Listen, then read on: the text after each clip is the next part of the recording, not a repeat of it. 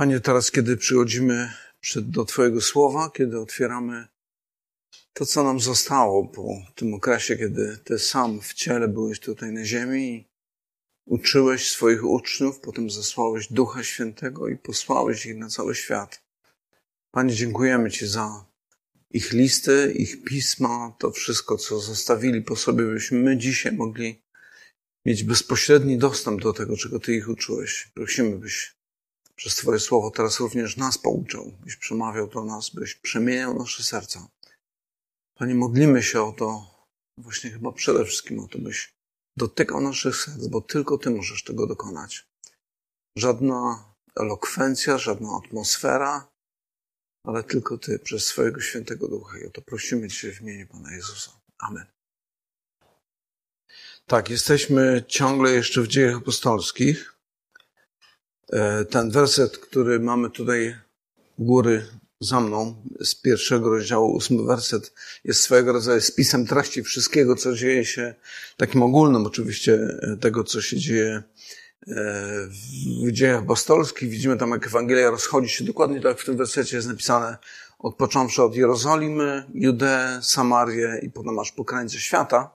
Jeżeli chcielibyśmy spojrzeć na to, jak to wygląda w dziejach apostolskich, tam mniej więcej to wyglądało tak, tu przypomina ten rysunek, czyli mamy dzieje apostolskie, kiedy na początku połowa, powiedzmy, to jest działalność Piotra i innych apostołów i druga połowa, kiedy Ewangelia właśnie jest ta ostatnia część Ewangelii idzie na krańce świata. E, głównie to jest za sprawą osta Pawła i innych uczniów. Oczywiście Ewangelia poszła na krańce świata nie tylko przez Pawła, ale głównie Łukasz skoncentruje się na działalności Pawła. Wiem, że na przykład Tomasz dotarł aż do Indii, e, inni jeszcze w inne regiony. Ale tutaj w dziejach apostolskich mamy to tak napisane. Ostatnio zajmowaliśmy się tym, co jest zaznaczone tą czerwoną strzałką, czyli Ewangelia dociera do pogan. E, potem mamy właśnie tą pierwszą podróż misyjną, ten tak zwany Sobór w Jerozolimie, czyli najpoważniejsza kwestia, która z którą Kościół się zmagał na początku, jest rozstrzygnięta, to właśnie w 50 e, roku, mniej więcej 15 rozdział, przepraszam, mniej więcej 50 rok, a 15 rozdział. No i potem mamy pierwszą podróż, czy wcześniej jest pierwsza, druga, trzecia, potem uwięzienie jedno i uwięzienie drugie. I tutaj na tle tych dziejów apostolskich możemy sobie napisać, jak powstawały listy apostolskie. E, czyli no, na początku mamy listę do Saniczan. Do Saniczan, jeżeli bierzecie udział w tym czytaniu według tego rozkładu, który mamy e, w tych aplikacjach internetowych, no to one są tak mniej więcej chronologicznie ułożone. Oczywiście czasami są spory na temat tego, czy ten list powstał w 52, czy może w 54 roku, nie? Ale to myślę, że dla nas nie ma aż takiego znaczenia, ale to daje nam jakąś taką orientację, jak powstawały te, te poszczególne listy i co też jest w nich wykładane. Możemy wziąć pod uwagę, co skupiało uwagę apostołów i co było taką największą potrzebą e, pierwszego kościoła. I pomyślałem sobie, że tak ostatnio mówiliśmy o tych wydarzeniach związanych z, z wyjściem Ewangelii do Pogan. Pomyślałem sobie, że żeby skupić się dzisiaj na postaci Barnaby. Barnaby, który jest taką postacią, e, jak chyba w opisie tam zaznaczyłem, taką drugoplanową, ale jest na tyle wyjątkową postacią, że naprawdę warto mu się przyjrzeć. Warto zobaczyć, e, w jaki sposób e, nie tylko dzieje apostolskie, ale też listy, bo one się jeszcze w listach apostolskich pojawia. E, my go widzieliśmy już w 11 rozdziale, czyli w zeszłym tygodniu, kiedy rozmawialiśmy o dziejach apostolskich, o tym, o Antiochii, kiedy po raz pierwszy tam właśnie chrześcijan, czy uczniów Jezusa nazwano chrześcijanami, tam Jerozolima wysyła właśnie Barnabę jako pierwszego żeby sprawdził, zobaczył, co się tam dzieje. I Barnaba, kiedy to zobaczył, wszystko, co się dzieje, poszedł jeszcze po Pawła i potem razem służyli w tym zborze. Ale Barnaba pojawia się po raz pierwszy w czwartym rozdziale. W czwartym rozdziale dziejów apostolskich. W piątym mamy tą bardzo znaną historię o Ananiaszu i Safirze, no, które jest takim poważnym ostrzeżeniem dla Kościoła, e, ostrzeżeniem przed hipokryzją, ponieważ oni tam nie tyle chodziło o to, że oni nie przynieśli wszystkiego, za co sprzedali ten swój majątek, tylko e, okłamali apostołów i apostoł Paweł, czy apostoł Piotr, który tam jest, mówi, okłamaliście Ducha Świętego. okłamaliście samego Boga. I niestety w ten sposób kończy się ich życie. I Barnaba pojawia się pod koniec czwartego rozdziału i jego osoba jest jakby wprowadzeniem do tego piątego. Czyli Barnaba jest przeciwieństwem Ananiasza i Safiry w tej historii i przyjrzyjmy się tym, e, temu fragmentowi, przeczytamy od 32 wersetu, a potem zobaczymy sobie tam na samego Barnabę. E, u tych wszystkich wierzących było jedno serce, jedna dusza i nikt z nich nie nazywał swoim tego, co posiadał, ale wszystko mieli wspólne. Apostołowie zaś składali z wielką mocą świadectwo o zmartwychwstaniu Pana Jezusa, a wielka łaska spoczywała na nich wszystkich. Nie było też między nimi nikogo, kto by cierpiał niedostatek. Ci bowiem, którzy posiadali ziemię albo domy, sprzedawali je i przynosili pieniądze uzyskane ze sprzedaży i kładli u stóp apostołów i wydzielano każdemu, ile komu było potrzeba. I tak Józef, e, nazwany przez apostołów Barnabą, co się wykłada syn pocieszenia, lewita rodem z Cypru, sprzedał rolę, którą posiadał, przyniósł pieniądze i złożył u stóp apostołów. To jest pierwsze, pierwsza sytuacja, kiedy e, Barnaba pojawia się na kartach Nowego Testamentu. Widzimy, że Barnaba tak naprawdę miał na imię Józef, ale apostołowie przechrzcili go, dali mu nowe imię, dali mu imię Barnaba. Co ciekawe, kiedy Łukasz opisuje to, i Łukasz oczywiście pisze dzieje apostolskie po grecku, więc nazywa go Chios Parakleseos. Parakleseos, Parakletos, Kojarzycie słowo parakletos? Parakletos to jest określenie na Ducha Świętego, które pojawia się w Ewangelii Jana. On jest pocieszycielem, parakletosem, a tutaj Barnaba jest przez Łukasza nazwany też synem pocieszenia, czyli Hios Parakleseos. E, dlaczego mu zmienili imię? Prawdopodobnie widząc jego postawę, widząc co robi, jak reaguje, jaki ma stosunek do innych ludzi, e, uznali, że no, to będzie imię, które dużo lepiej go opisuje. Dużo lepiej opisuje no właśnie jego stosunek do innych ludzi. I sam fakt tej zmiany imienia jest ciekawy. No, znamy przypadki, kiedy zarówno w Starym, jak i w Nowym Testamencie imiona e, niektórych osób są zmieniane. Tu mamy mapkę, jak mniej więcej to mm, wyglądało. Mamy tam, gdzie jest strzałka, mamy Cypr, Antiochia jest tam u góry po prawej stronie. E, te kreski to jest pierwsza podróż misyjna apostoła Pawła. Oni tam właśnie na terenie Cylicji, czy dzisiejszej południowej, czy wschodniej Turcji gdzieś tam działali. Ale chcę wrócić do, do tej myśli o tej zmianie imienia. Kiedy patrzymy na, e, na element nadawania imienia, to jest coś, co jest szalenie ciekawe. Zwróćcie uwagę, że ten motyw pojawia się już przy stworzeniu świata.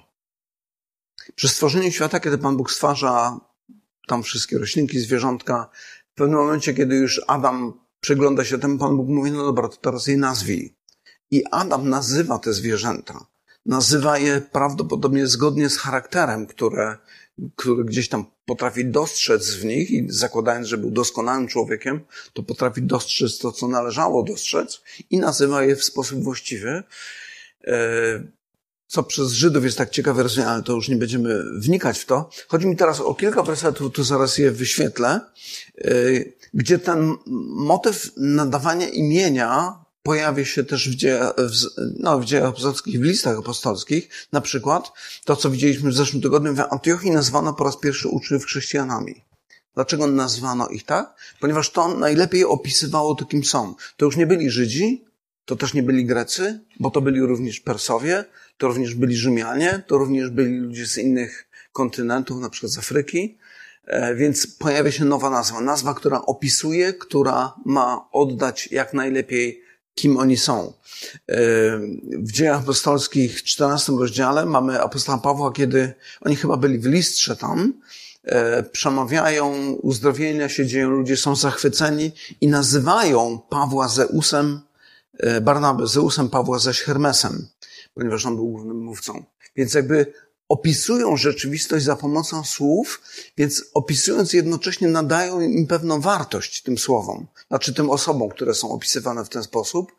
E, no, co to znaczy, jeżeli nadaje się komuś imię Zeus w tamtym czasie, pierwszy wiek, no to dość poważna nobilitacja, byśmy powiedzieli, no, podnoszą go do pozycji Boga i to takie jednego z ważniejszych bóstw oczywiście tych, tych starożytnych. E, ale jakby to jest ich ocena. Oni patrzą i oceniają i nadają temu nazwę. E, Jakub wspomina Abrahama e, w liście Jakuba i mówi, że Abraham, kiedy chodził z Bogiem i słuchał i był posłuszny, zostaje nazwany przyjacielem Boga. Zauważcie, nie? Więc jakby Pan Bóg wydaje ocenę w ten sposób Abrahamowi, zostaje nazwany przyjacielem Boga. E, w liście Jana mamy takie zdanie, patrzcie, jaką miłość okazał nam Ojciec, że zostaliśmy nazwani dziećmi Bożymi, nimi jesteśmy.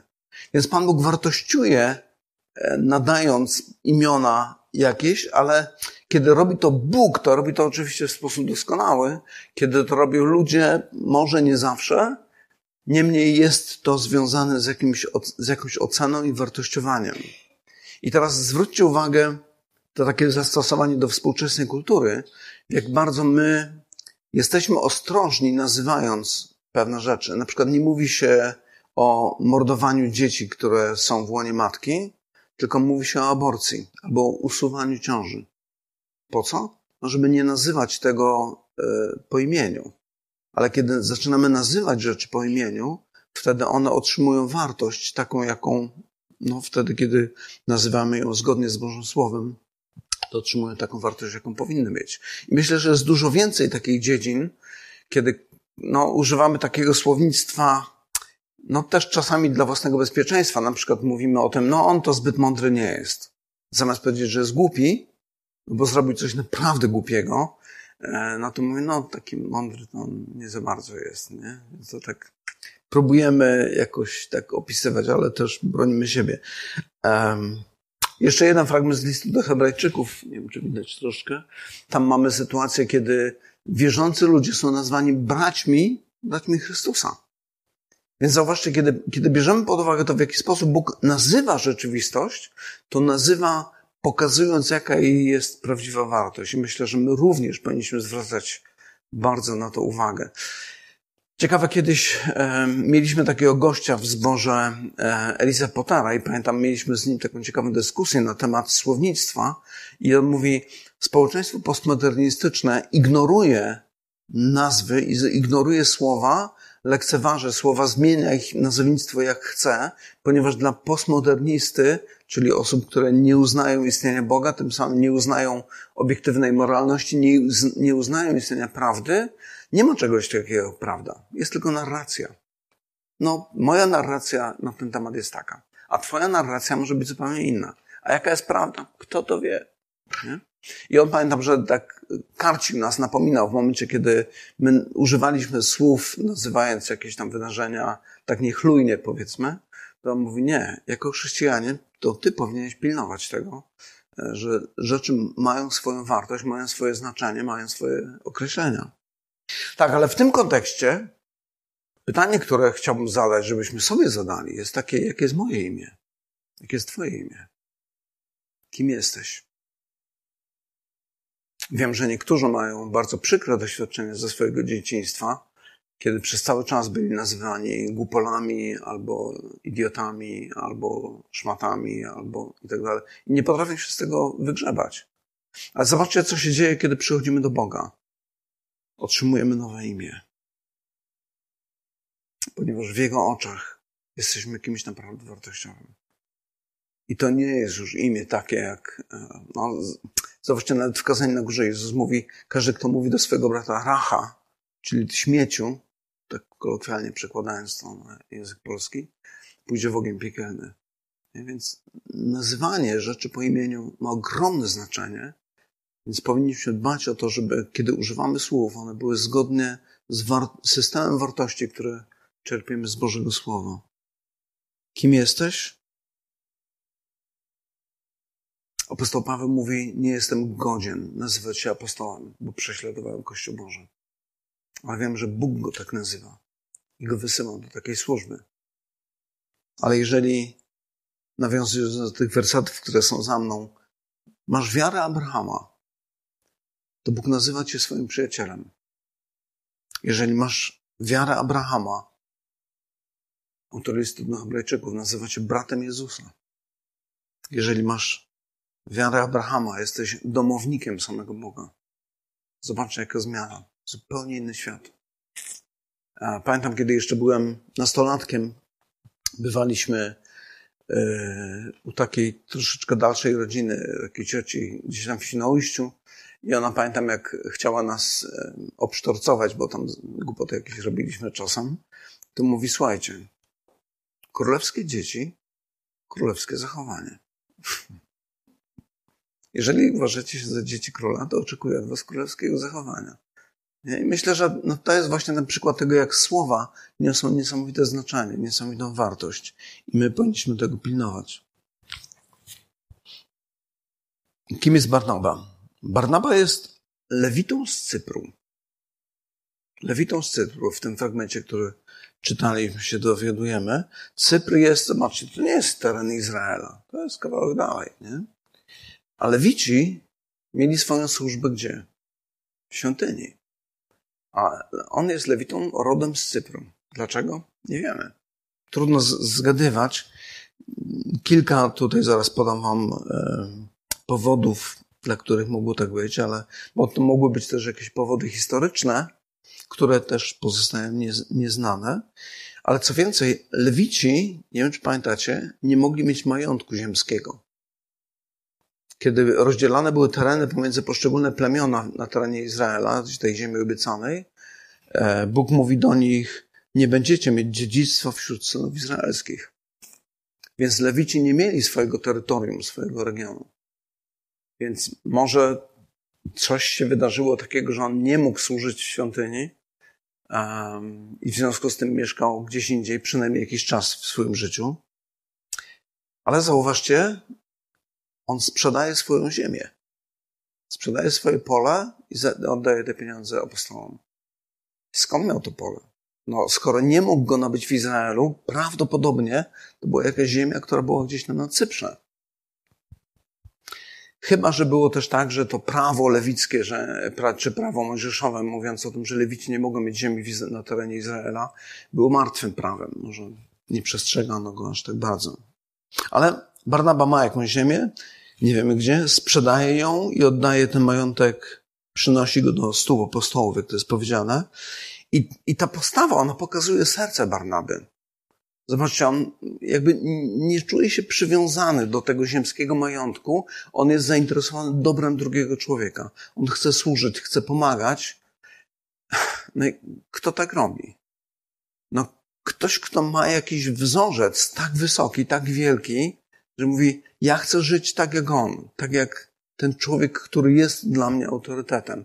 No i kiedy patrzymy na to, co przynosi chrześcijaństwo, to przynosi właśnie to, przynosi, pokazuje Mesjasza, Syna Bożego, który zostawia wszystko, cały swój majątek i angażuje się w życie ludzi, którzy na to absolutnie nie zasłużyli.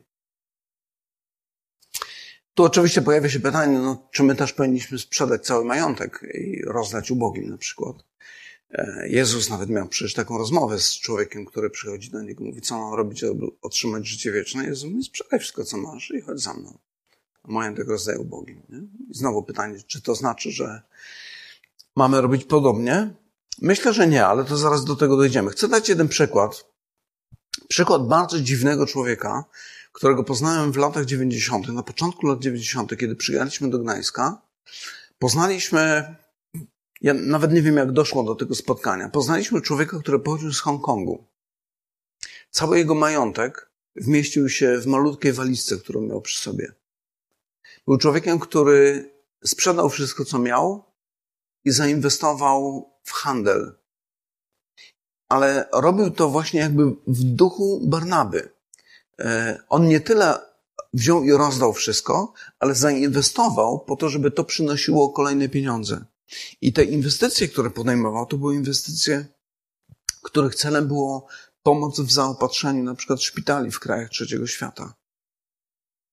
E, to była pomoc misji. Wiem, że wspierał e, OM, tą organizację, w której, e, ale to był rok w Afryce.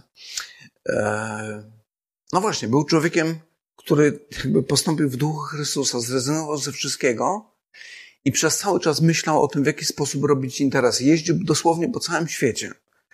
Podpisywał kontrakty wszędzie. Miał kontaktów mnóstwo, ale wszystkie pieniądze szły na misję.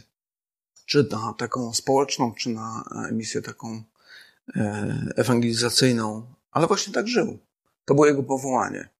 E, był sam. Nie wiem, czy był, nie pamiętam już teraz, czy był kawalerem, czy był wdowcem, e, ale nie miał rodziny, więc mógł sobie pozwolić na to, więc nie miało dla niego znaczenia, czy mieszkał w tym hotelu, czy w tamtym, czy jeszcze gdzieś indziej. Jego misją było robienie interesów po to, żeby wspierać Kościół. I pamiętam, że wtedy byłem pod ogromnym wrażeniem. Nigdy wcześniej czegoś takiego nie spotkałem. Zresztą to też były troszkę inne czasy. Tak, ale to, no, kiedy patrzymy na takie przypadki, zastanawiamy się, czy wszyscy są powołani do takiego życia? No, myślę, że intuicyjnie wyczuwamy, że nie. E, I jeden przykład chciałbym podać tutaj. Tak, z dziejów apostolskich z 12 rozdziału. E, zwróćcie uwagę na ciekawą rzecz. Tam mamy opisaną sytuację, kiedy apostoł Piotr wychodzi z więzienia. E, wyprowadza go anioł z tego więzienia i Piotr jest oszołomiony tym wszystkim, co się dzieje. W którymś momencie dochodzi do siebie i czytamy, gdy Piotr przyszedł do siebie, rzekł, teraz wiemy naprawdę, że Pan posłał anioła swego i wyrwał mnie z ręki Heroda i ze wszystkiego, czego oczekiwał lud żydowski. Gdy sobie to uświadomił, zwrócił uwagę, gdzie on idzie. Udał się do domu Marii, matki Jana, którego nazywano Markiem, gdzie było wielu zgromadzonych na modlitwie. Kim była Maria? Maria była matką Jana, zwanego Markiem. A teraz jak spojrzymy na list do Kolosan, tam mamy takie zdanie. Pozdrawia was Arystrach, współwięzień mój i Marek, siostrzeniec Barnaby, o którym otrzymaliście polecenie, abyście go przyjęli, jeśli przyjdzie do was. Więc zauważcie, Jan Marek, który tu się pojawia, mieszka w Jerozolimie ze swoją matką Marią, która jest siostrą Barnaby. I mieszka w domu na tyle dużym, że zgromadziło się tam wielu ludzi na modlitwie, tak tam było powiedziane? Było wielu zgromadzonych na modlitwie. Ona posiada majątek. Pomimo tego, że to jest właśnie ten okres, kiedy ludzie sprzedawali swoje majątki i rozdawali tym, którzy potrzebowali, ona zachowała ten majątek, ale ten majątek służy Kościołowi w taki sposób, że zbierają się tam na modlitwę. Mamy więc parę ciekawych informacji też na temat e, właśnie Barnaby, że ma rodzinę w Jerozolimie, e, jego siostra ma na imię Maria. E, I co ciekawe, Maria jest imieniem żydowskim, natomiast jej syn Marek to jest imię greckie. Więc możemy podejrzewać, że gdzieś tam ta rodzina była taka mieszan, mieszanką grecko-żydowską, e, co może oznaczało, że Barnaba również miał jakieś korzenie takie pomieszane trochę że ktoś tam w jego rodzinie, może tej dalszej, może ze strony właśnie jego siostry, e, był związany z tym środowiskiem greckim, ale to sprawiało, że e, Barnaba rozumiał tą kulturę. Zresztą wychował się na Cyprze, więc żył w otoczeniu ludzi, którzy nie byli Żydami, tylko poganami. No i z tego powodu, kiedy potem Jerozolima wysyła kogoś do Antiochii zobaczyć, co tam się dzieje, wysyła Barnabę, który rozumie to które rozumie zarówno środowisko żydowskie, jak i środowisko pogańskie. No to jest jedna z takich obserwacji, którą warto byłoby wziąć pod uwagę. Zobaczcie, jak Bóg wykorzystuje nasze wychowanie, środowisko, w którym wyrośliśmy, kulturę, którą znamy. Więc pytanie, które warto sobie zadawać jest takie, w jakiej ja kulturze zostałem wychowany, co ja znam, co ja, o czym ja wiem, w czym, czego Bóg może użyć w moim życiu. I Bóg, zarówno w wypadku Barnaby, jak i w wypadku apostoła Pawła później, czy Saula, Starsu, widzimy, że używa tego właśnie, że oni byli ludźmi dwóch kultur i są w stanie e, wspierać zbór w Antiochii, tam się czują dobrze i zbór Antiochii staje się zborem, który wysyła ich na cały świat. Oni byli najlepiej przygotowani do tego, żeby podjąć misję właśnie tam na całym świecie. Także być może, że tam mieliśmy do czynienia z jakimś mieszanym małżeństwem. E, być może też było tak, że Maria, siostra Barnaby, nie sprzedała tego domu, ponieważ jej mąż, który nie był Żydem i prawdopodobnie nie był chrześcijaninem, no on był właścicielem tak naprawdę tego, więc ona nie mogła tego zrobić. Niemniej widzimy, że to jest dobrze dla Kościoła, że takie domy są. Kiedyś tak sobie w żartach myślałem, że chrześcijanie to powinni mieć duże domy, że można było grupy biblijne organizować i samochód jeszcze taki z kilkoma wolnymi miejscami, że można było zabierać ze sobą jeszcze kogoś, więc, ale to takie, nie wiem, czy to bardziej nie zmysłowe niż, e, niż duchowe spojrzenie. Niemniej widzimy, że takie domy są potrzebne i były używane, więc jak ktoś ma dom, to niech nie ma wyrzutów z tego sumienia, tylko pomyśli, Panie Boże, jak mogę go użyć dla Twojej chwały? No. Zapraszam notabene na grupę do nas do domu, jak już się skończy ta pandemia. Potem widzimy Barnabę w dziewiątym rozdziale, mamy sytuację, kiedy nawraca się Saul Starsu, nawraca się apostoł Paweł. I tam w dziewiątym rozdziale od 26 do 28 wersetu czytamy takie słowa, gdy przybył do Jerozolimy, on, pamiętacie nawrócenie Pawła, on jedzie do Damaszku na północ, żeby prześladować chrześcijan, po drodze objawia mu się Jezus, traci wzrok, ludzie go zabierają do Damaszku, tam trafia do zboru, ludzie się go boją, ale odkrywają, że on naprawdę doświadczył nawrócenia. Naprawdę coś ważnego się wydarzyło i już zaczyna występować przeciwko Żydom, wykazując, że Jezus naprawdę jest Mesjaszem. E, potem jedzie z powrotem na południe do Jerozolimy. I tam w Jerozolimie próbuje przyłączyć się do kościoła. I tutaj mamy taką informację. Gdy przybył do Jerozolimy, starał się przyłączyć, to jest 9 rozdział od 26 wersetu, starał się przyłączyć do uczniów, ale wszyscy się go bali, nie wierząc, że jest uczniem knuli jakiś, znaczy spodziewali się, że to jakiś jest podstęp.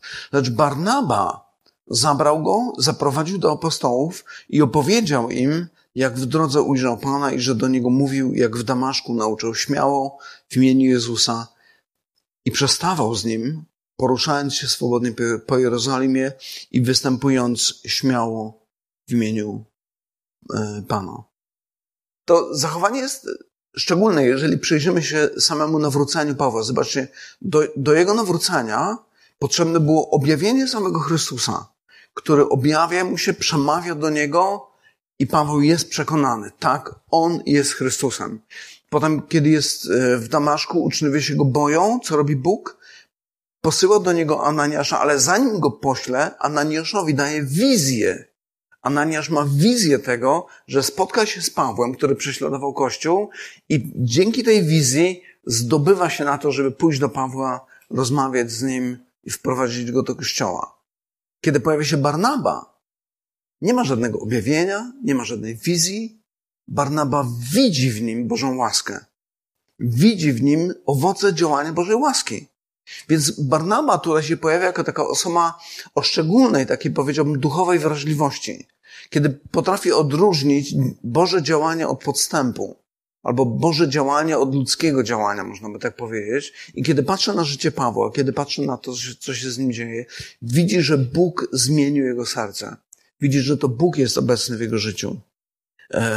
Barnaba przychodzi do niego, prowadzi go do apostołów, opowiada o jego nawróceniu i o tym, co się wydarzyło w Damaszku e, i nie opuszcza go. Czytamy w 28 wersecie. Co stałoby się z Pawłem, gdyby nie Barnaba? No nie wiemy. Prawdopodobnie Pan Bóg by znalazł inny sposób. Ale jego, jakby Barnaba był sposobem Pana Boga. Był sposobem do tego, żeby wyciągnąć rękę do człowieka, który, no zobaczcie, nawracacie się, jesteście świeżo upieczonymi chrześcijanami. Idziecie do zboru Bożego, a oni mówią, hola, hola, ale my, my nie wiemy, kim ty jesteś, my nie ufamy ci, nie wierzymy ci. Myślę sobie, że to może działać naprawdę destrukcyjnie i zniechęcająco bardzo. Ale pojawia się Barnaba. Pojawia się taki człowiek, który wyciąga rękę do Pawła i mówi, widzę w tobie Bożą łaskę. Widzę działanie Bożej łaski. I to, co myślę, że jest ważne, na co powinniśmy zwrócić uwagę, to to, że Barnaba nie wmawia Pawłowi, że się nawrócił. No bo Paweł wiemy, że naprawdę się nawrócił, ale mówię o tym w kontekście takiej mowy motywacyjnej, nie popartej prawdą. To znaczy, chodzi mi o to, że czasami wydaje nam się, że jak będziemy mili i uprzejmi, to uczynimy kogoś chrześcijaninem. No nie. To gdyby Paweł nie nawrócił się i Barnaba był dla niego miły, uprzejmy i zachęcający, zapraszający go do nabożeństwa, to nie uczyniłoby go e, chrześcijaninem. Uczyniłoby go raczej człowiekiem, który wykorzystałby te kontakty do tego, żeby jeszcze bardziej zniewolić chrześcijan. Chodzi mi o to, że każdy nasz komplement musi być poparty, czy mieć swoje oparcie w prawdzie. Jeżeli nie posługujemy się prawdą i słodzimy ludziom, wiedząc o tym, że tak nie jest, ale będzie mu przyjemnie, jak mu tak powiem, to utwierdzamy go w nieprawdzie. Utwierdzamy go w fałszu. Brakuje mu osoby, która mu powie w końcu prawdę, jaka jest sytuacja. Apostoł Paweł mówi, mówcie prawdę, każdy z... Ojku, jak to jest? To w liście do Efezjan jest ten werset. Mówcie prawdzie jedni, jedni drugim, bo jesteście członkami jedni drugich. Mówi, jeżeli nie posługujemy się prawdą, to ranimy siebie, ranimy całe ciało Chrystusa. No ale myślę, że Barnaba właśnie jest, jest człowiekiem o szczególnej wrażliwości. Powiedziałbym, że to jest jego dara, że on patrzy na człowieka i mówi, chwała Bogu, widzę działanie Bożej łaski w twoim życiu. Widzę, że nie jesteś kulturowym chrześcijaninem, ale chrześcijaninem, który naprawdę doświadczył spotkania z Bogiem. E, tak, tu jest teraz ten, e, to zdjęcie, które chciałem pokazać. Ja chyba już je używałem kiedyś, ale historia jest niesamowita, związana z Samuelem Colgate, który był synem Williama Colgate'a, to jest tego założyciela czy twórcy pasty do zębów. E, to była rodzina chrześcijańska, która miała, była w jakimś tam zborze i któregoś razu w tym zborze, e, to było właśnie za czasów już tego syna, e, czyli Samuela, Samuela Colgate'a, był, odbywała się jakaś ewangelizacja i nawróciły się różne osoby, między innymi nawróciła się jakaś kobieta takich lekkich obyczajów, więc taka mogłaby pójść do innego zboru. Nie? Tak, przynajmniej tak, tak to było odbierane i tak, tak była traktowana przez tamtych ludzi. E, ale jej nawrócenie było autentyczne. Ona naprawdę pokutowała, naprawdę wyznawała swoje grzechy, naprawdę doświadczyła Bożego przebaczenia w swoim życiu. I w pewnym momencie poprosiła o członkostwo w tym zborze, że chciała być członkiem, normalnie po prostu członkiem tego zboru. I pastor miał z jakichś tam, z jakichś powodów problemy z poddaniem pod głosowanie w ogóle tego, bo to był zbór typu kongregacjonalnego, tak jak nasz na przykład. I w końcu ktoś mówił, zróbmy z tym porządek. To nie może być tak, że ktoś chce być członkiem zboru, nawrócił się, a my nie chcemy go przyjmować. I wtedy Samuel Colgate właśnie był tym, który e, w trakcie spotkania członków tego zboru wstał i mówił, wiecie co, chyba popełniliśmy błąd, modląc się, żeby Pan zbawiał grzeszników. Zapomnieliśmy mu dodać, jakich grzeszników. Chyba powinniśmy przeprosić za to przeoczenie. Duch Święty dotknął tę kobietę, doprowadził do szczerego upamiętania, ale najwyraźniej Pan Bóg nie rozumie, że nie o ten rodzaj ludzi nam chodziło, żeby byli zbawiani. No, oczywiście tak, taki było prześmiewcze trochę, ale to poruszyło tymi ludźmi. Zdali sobie sprawę, jak bardzo odeszli od prawdy Ewangelii i od takiej postawy, którą znamy z tej przypowieści Pana Jezusa, gdzie ten... E, tam jest faryzeusz, modli się, Boże, dziękuję Ci, że nie jestem jak ci inni ludzie, rabusie, oszuści i tak dalej, i tak dalej. Tak, kobieta w końcu oczywiście została przyjęta do zboru. Ale mam wrażenie, kiedy, kiedy myślę o tej historii, że Samuel Colgate był właśnie takim, takim Barnabą swoich czasów. Był człowiekiem, który potrafił dostrzec Bożą łaskę w życiu drugiego człowieka i jeszcze przekonywać innych do tego, że tak jest. I dokładnie to Barnaba robi e, w stosunku do apostoła Pawła. I kiedy myślimy o, o Barnabie, to e, niektórym z nas, powiem tak, może być trudno jakby zrozumieć jego postawę, czy utożsamić się z jego postawą, z tym, co robi, z jego sposobem myślenia. I mamy taką sytuację w 15 rozdziale, to chyba mam nadzieję, że to jest to tak. 15 rozdział. Mamy taką sytuację, kiedy Paweł nie potrafi utożsamić się ze sposobem myślenia e, Barnaby, chociaż sam doświadczył jego postawy na sobie, czy błogosławieństwa, które wynikało e, z tej postawy. E, tu mamy opisaną sytuację, kiedy Paweł i Barnaby byli już w pierwszej podróży misyjnej. Tam widzieliśmy to takie esy floresy, kiedy oni na terenie tej południowej czy wschodniej Turcji, obecnej Turcji działali. Był z nimi na początku na Cyprze Jan Marek. No, Cypr to była taka wyspa, której być może, że już był wcześniej, no bo jego rodzina jakoś tam miała kontakty, choćby przez Barnabę, który tam mieszkał większość swojego czasu. I w momencie, kiedy oni z Cypru potem już dostali się na ląd, czyli już na tam południową Turcję, Jan Marek się wycofuje. Jan Marek wraca do Jerozolimy, wraca do domu, wraca do mamy, można by powiedzieć tak prześmiewczo trochę może. E, I potem, kiedy dochodzi do drugiej podróży misyjnej, apostoł Paweł nie chce go wziąć ze sobą. Barnaba tutaj czytamy w tym fragmencie, Przeczytajmy sobie ten fragment. Po kilku dniach rzekł Paweł do Barnaby, wybierzmy się w drogę i odwiedźmy braci we wszystkich miastach, w których zwiastowaliśmy Słowo Pańskie, aby zobaczyć, jak mi się powodzi. To jest, to jest w ogóle ciekawe. Zwróćcie uwagę, oni poszli tam, zwiastowali Ewangelię. Byli w tej podróży, nie pamiętam, chyba dwa albo trzy lata. Potem wrócili do siebie. I mija jakiś czas. Te zbory są zostawione same sobie. E, no domyślam się, że tam byli ludzie, którzy byli też pochodzenia żydowskiego, znali pisma i je rozumieli i potrafili je wykładać innym, ale jakby no Paweł w pewnym stopniu czy w pewnym sensie zostawia ich samym sobie i dopiero teraz, po pewnym czasie, mówi: wybierzmy się i zobaczmy w tych miastach, w których byli, zwiastowaliśmy słowo pańskie, zobaczmy, jak im się powodzi.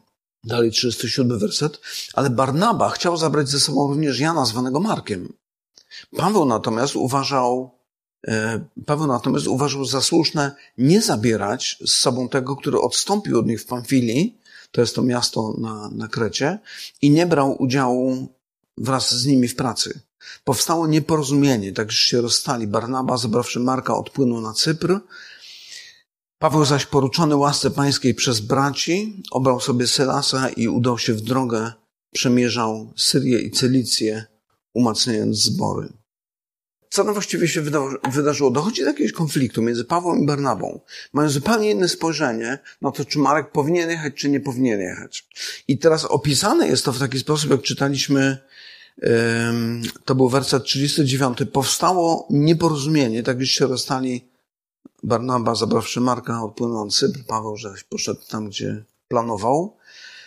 I w niektórych tłumaczeniach, na przykład w tym tłumaczeniu Ewangelicznego Instytutu Biblijnego, tam jest powiedziane, że oszło, doszło do ostrego sporu. E, w Biblii Poznańskiej czytamy, że tam doszło do sprzeczki.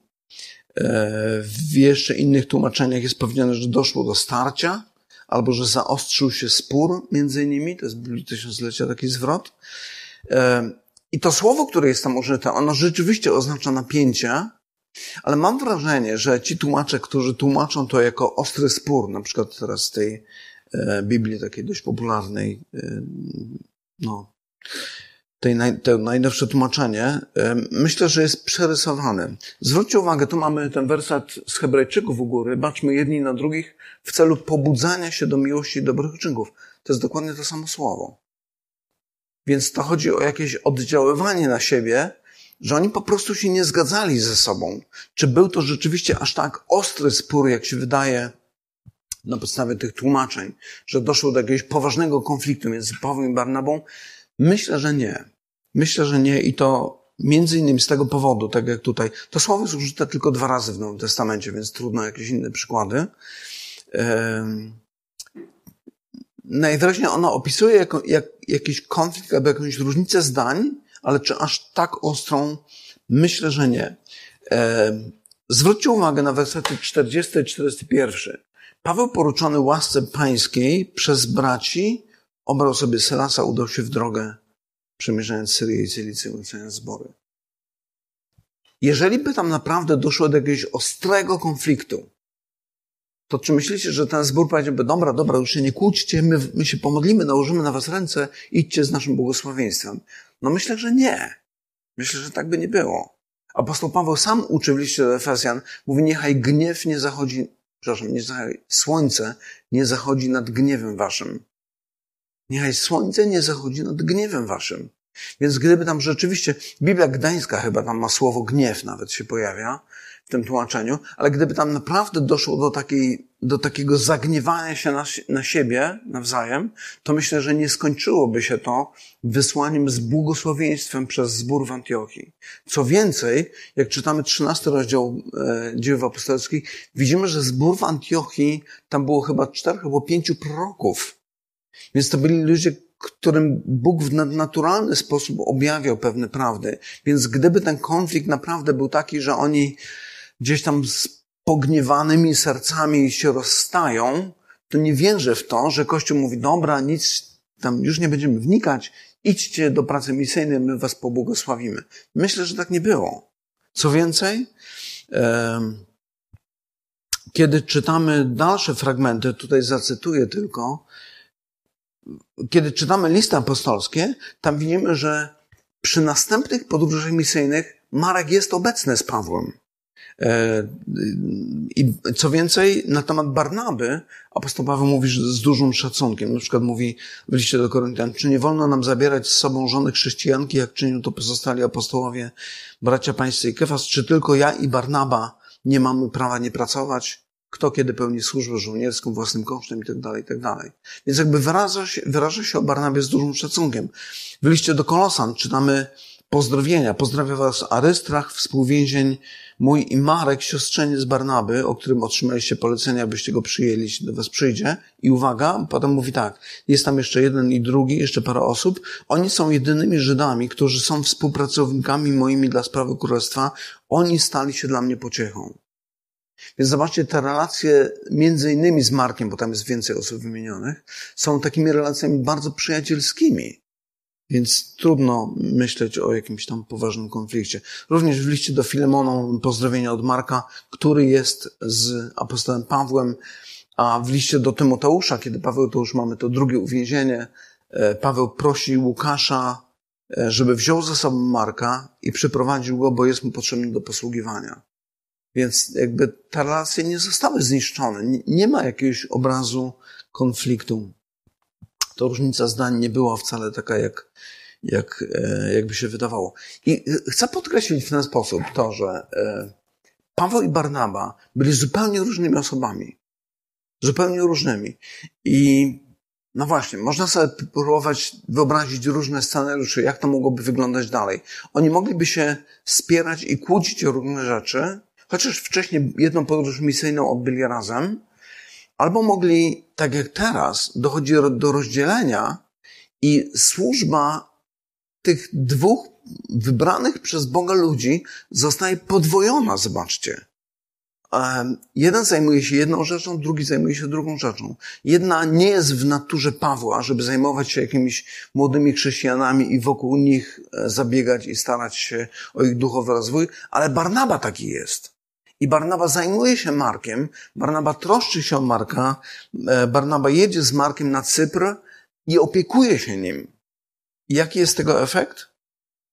Efekt tego jest taki, że Marek jest później autorem Ewangelii Marka, którą mamy tutaj e, w Nowym Testamencie. Marek wyjeżdża do Aleksandrii. Tam zakłada zbór. W Aleksandrii, kiedy już jest, zakłada szkołę katechumenów, która staje się wielką szkołą w pewnym momencie, czymś w rodzaju uniwersytetu chrześcijańskiego.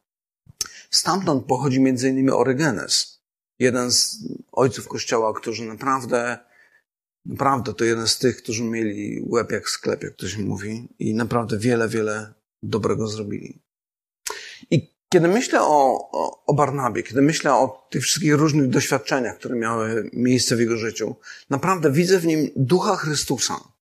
Ducha Chrystusa, który jest jakby, też bym powiedział tak, większy niż Barnaba. To znaczy, Barnaba ma tylko niektóre cechy Chrystusa, ale niektóre cechy Chrystusa ma apostoł Paweł, który jest takim człowiekiem, idzie jak przecinak i zakłada zbory, realizuje misję, bo misja jest najważniejsza. E, Barnaba natomiast jest takim typem człowieka wrażliwego. Jeden i drugi działa w duchu Chrystusa. Jeden i drugi służy Królestwu Bożemu. Jeden i drugi naśladuje swojego Zbawiciela. Zobaczcie, zarówno Paweł, jak i Barnaba, jak i pozostali apostołowie byli gotowi oddać życie dla sprawy Ewangelii. Dlaczego? No bo taki jest ich Zbawiciel. Taki jest ten, któremu służą. Zobaczcie, nigdzie nie ma religii, która by mówiła, w której jakiś nauczyciel, który zakłada tą szkołę filozoficzną czy religijną, mówi: Ja oddam za was życie. Nie ma tak. Każdy z nich mówi: Tam jest ścieżka, idźcie nią. Jak wam się uda, to dobrze zrobicie i dobrze na tym wyjdziecie. Kiedy Chrystus mówi o sobie, on mówi: Ja jestem drogą, ja jestem prawdą, ja jestem życiem. Ja oddaję swoje życie za was. I kiedy potem patrzymy na jego uczniów, oni dokładnie to samo robią. Kiedy apostoł Paweł w dzieje apostolskich, później jest taka scena, ma jechać do Jerozolimy, przychodzi pewien prorok, Agabus, który mówi, jeżeli pojedziesz do Jerozolimy, złapią cię, wtrącą do więzienia i zginiesz. Paweł mówi, no i co? Jestem gotowy oddać życie dla Ewangelii. Skąd takie przekonanie? No właśnie dlatego, że ich Zbawiciel to właśnie dla nich zrobił. Jezus Chrystus, Syn Boży, Mesjasz, Król Królów, oddaje swoje życie za swój lud. Kiedy ten lud to widzi, mówi, my też chcemy być tacy jak nasz Pan, jak nasz Zbawiciel. I myślę, kiedy, kiedy próbuję wyobrażać sobie życie Kościoła, myślę, że jest miejsce zarówno dla Pawłów, jak i Barnabów. Dla takich ludzi i takich ludzi. Dla ludzi ekstrawertyków introwertyków. Dla ludzi silnych i dla słabych. Ale jesteśmy sobie nawzajem potrzebni, bo każdy z nas może być odbiciem Chrystusa w jakiejś części. Myślę, że trudno być odbiciem Chrystusa we wszystkim, ale kiedy jesteśmy razem, jesteśmy odbiciem tej miłości, tej łaski, tej dobroci, która w nim jest. I to jest coś, co jest pięknego. To jest coś, kiedy, na co kiedy ludzie patrzą z zewnątrz, mówią, naprawdę Bóg jest między nimi. Jaki jest tego wniosek? Patrzmy na Chrystusa. Uczmy się od Niego. Na tego, który oddał samego siebie za nas. Tylko tutaj mamy takiego Boga, takiego Zbawiciela. Pochylmy głowy w modlitwie. Panie, dziękujemy Ci za obraz Jezusa Chrystusa, który wyłania się e, z tych pism Nowego Testamentu, z Ewangelii, z dziejów apostolskich, z listów apostolskich. I dziękujemy Ci, Panie, też za to, że kiedy patrzymy na Twoich uczniów, to widzimy, że oni są odbiciem tego, co znajdujemy w Tobie. Oni są ucieleśnieniem tego, czego nauczają. I widzimy naprawdę, że Twoja łaska, Twój duch jest obecny w nich. I modlę się, Panie, o to, żebyś dał nam no właśnie wszystko, co jest potrzebne do tego, żeby Twój Kościół mógł być odbiciem, doskonałym odbiciem Twojej natury, Panie. Twojej. Ty jesteś doskonały, my nie jesteśmy doskonali, ale może, może kiedy każdy z nas będzie pomnażał swoje talenty, te, którymi nas obdarzyłeś, to może wtedy wspólnie będziemy potrafili pokazać, jakim Bogiem jesteś. Bogiem, który od wieków żyje we wspólnocie, w doskonałej harmonii.